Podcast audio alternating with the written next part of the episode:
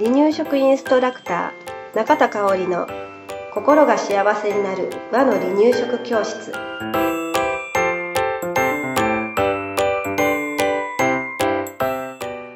だいななじゅうななかいです。番組アシスタントの山本智子です。よろしくお願いします。はい、今日もよろしくお願いします。はい、えっとねこの間、えー、東京のねある市の保育所の、うん、栄養士さんたちが集まる会に、うん、えー、呼んでいただいて、はい、講習してきたんですね。はい、うん、で、その講習の中で、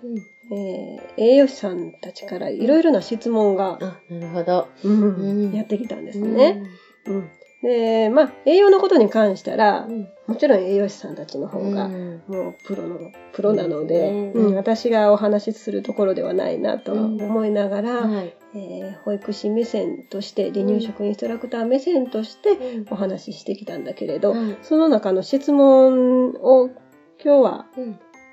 ご紹介しようかなと思ったんですね。うん、はい、で、まあ、この、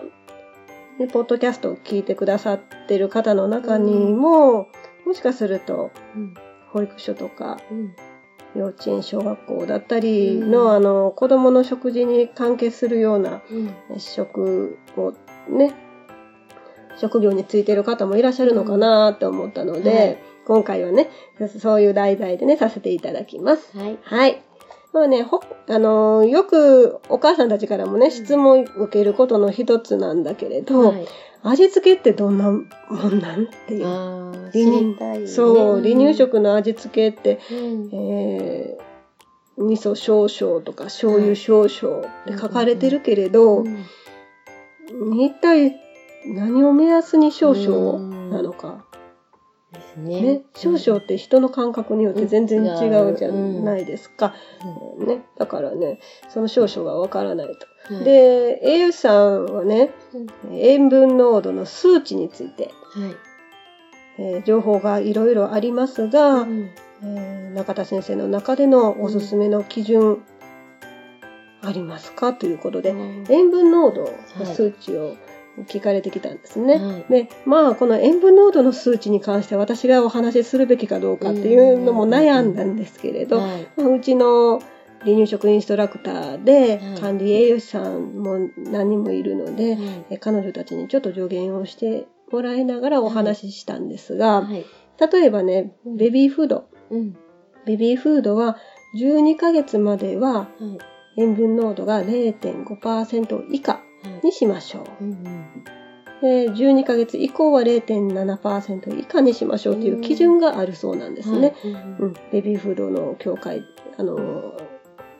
ベビーフードの企業の中でですね、はいはい、うん、で、っ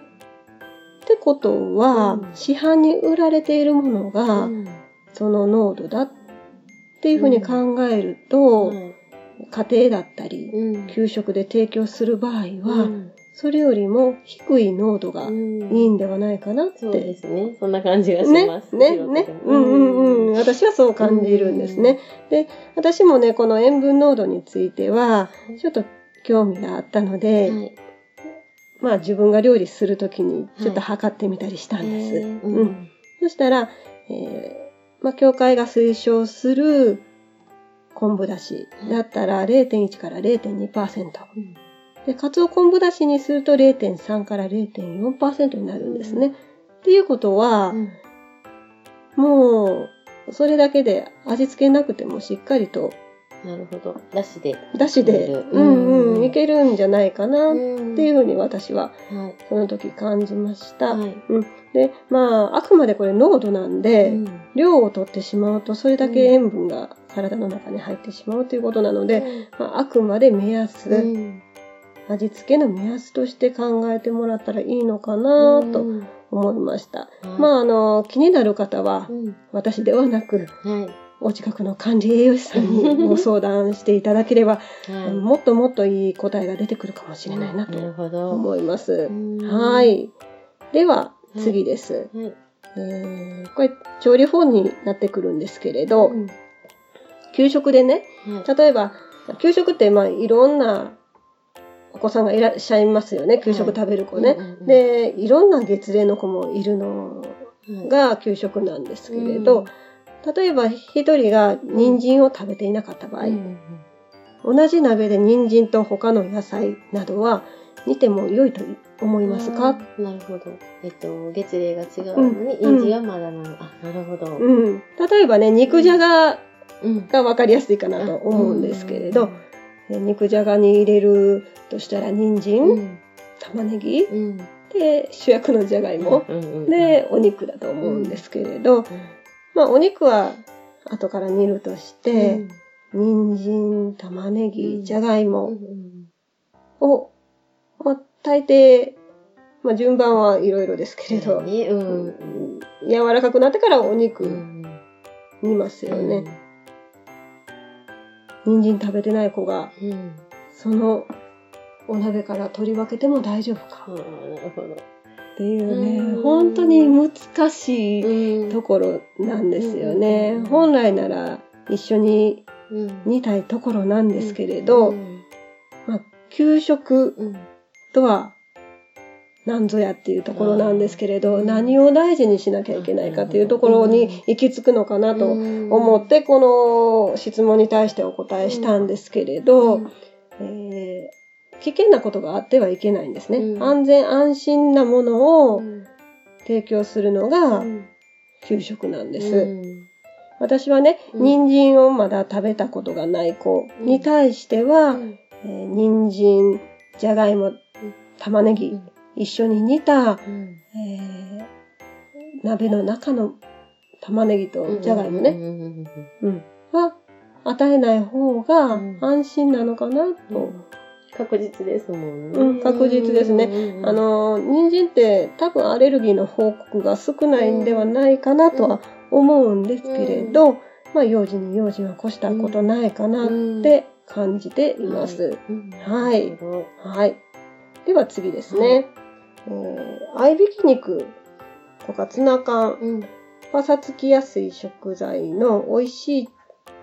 調理法。ああ、なるほど、うん、結構ペット出そうね、うんうん、あの、うん、人から苦手な子もそうそう食べやすい調理法を教えてくださいっていうことだったんですね、うんはい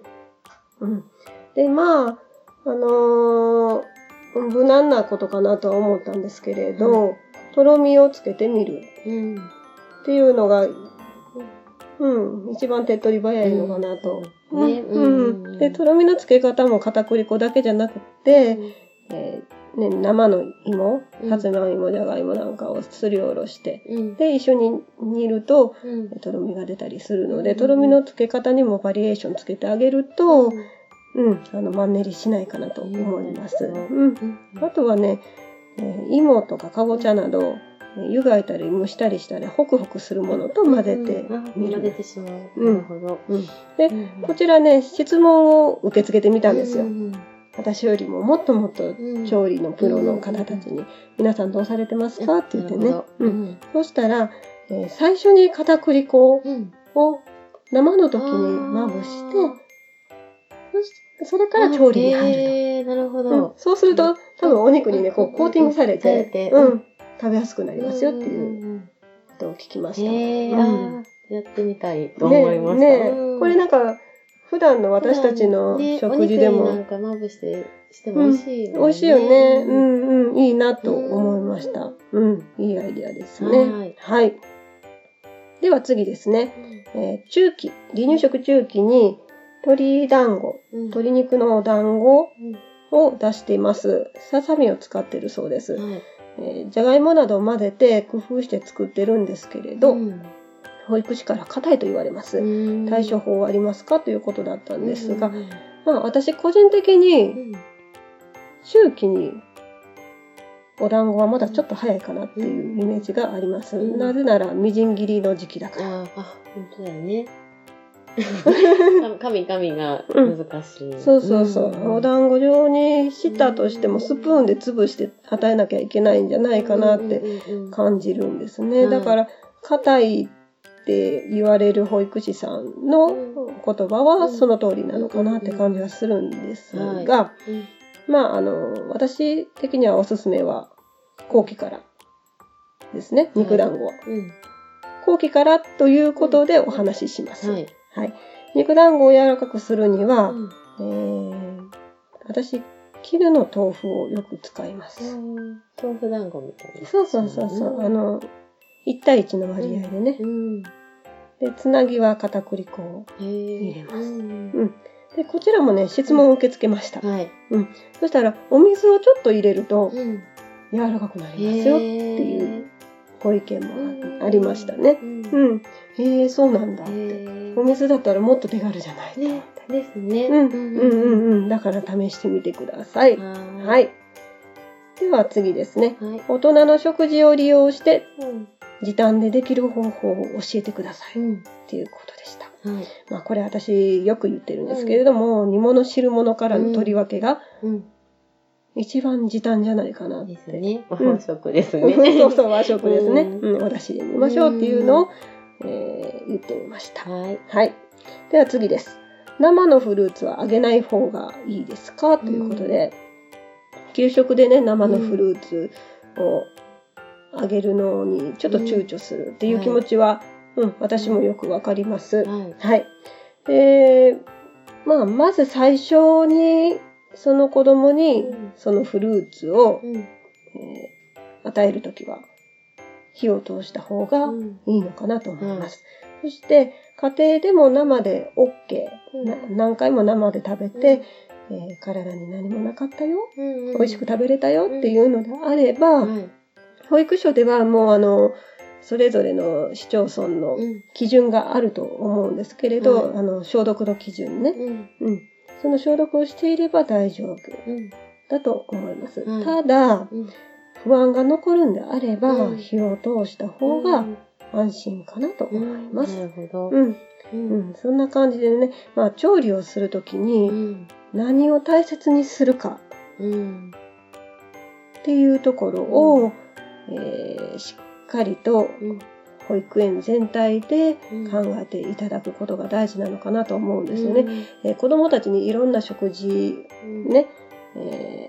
ー、あのいろんな食材を経験させてあげたいっていう気持ちは、うんうん、私も持ってるし、はい、皆さんおそらく持ってるんですよね、はい、いろんな経験させてあげたいけれど、うん、だけど、うん、ちょっと危険が伴うような食材って、うん、ありますよね。ね、うんうん、もうあえて保育園では、うん、集団では、うん、いいかなっていうものもあるので、うん、そこはしっかりとみんなで会議して、うん、えー、取り入れるのか、うん、取り入れないのかっていうのを話し合ってほしいなと思います。うん、はいはい、うん、それが大事かな、うん、そうですね、安全が一番、うんうん、そうそう、安全が一番、何かあってからではね、本当に遅いので、うん、はい、うん、保育所給食の場合はそういう風にしていただければなと思います、うん、はい、はいはい、今日もありがとうございました、はい、ありがとうございました。離乳食インストラクター協会では、離乳食の基本と和の離乳食の美味しさを学べる離乳食インストラクター協会に級いち級講座を東京、名古屋、兵庫を中心に行っております。にせんじゅうななねんにがつからに級通信講座が始まります。ご興味のある方は、離乳食インストラクター協会に級通信講座で検索してくださいね。